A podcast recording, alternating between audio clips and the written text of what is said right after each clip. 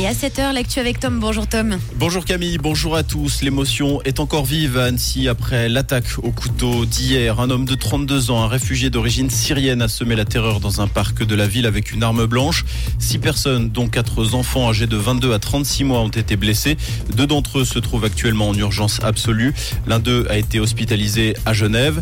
L'agresseur a été interpellé. Il n'était pas connu des services de police. Coïncidence troublante selon le ministre de l'Intérieur français Gérald Darmanin. Le trentenaire venait de se voir notifié de son refus de demande d'asile par les autorités françaises. Il aurait également fait une demande d'asile en Suisse. Aucun mobile terroriste n'a pour l'heure été retenu. Un examen psychiatrique est prévu ce matin. Le Conseil d'État vaudois fait un pas vers son personnel féministe. Les employés pourront finir plus tôt pour participer à la grève féministe du 14 juin.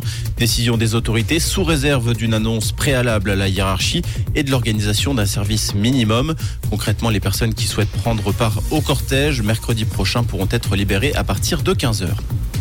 À l'aéroport de Zurich, les retards s'accumulent en raison d'un manque de personnel au contrôle de sécurité. Lors de ce mois de mai, 90% des passagers ont attendu près de 20 minutes pour passer le contrôle.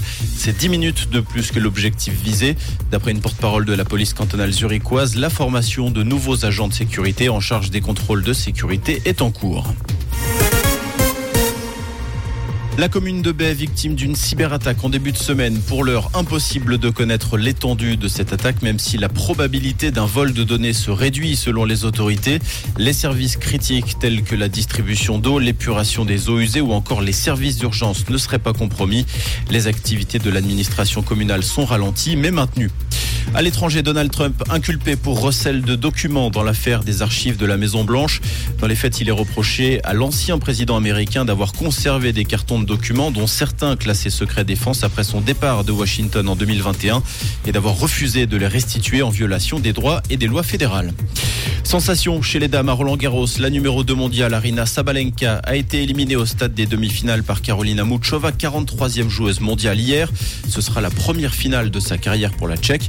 Elle sera opposée à Iga Swiatek. Chez les hommes, reprise des demi-finales aujourd'hui avec Djokovic Alcaraz et Casper Ruud Alexander Zverev.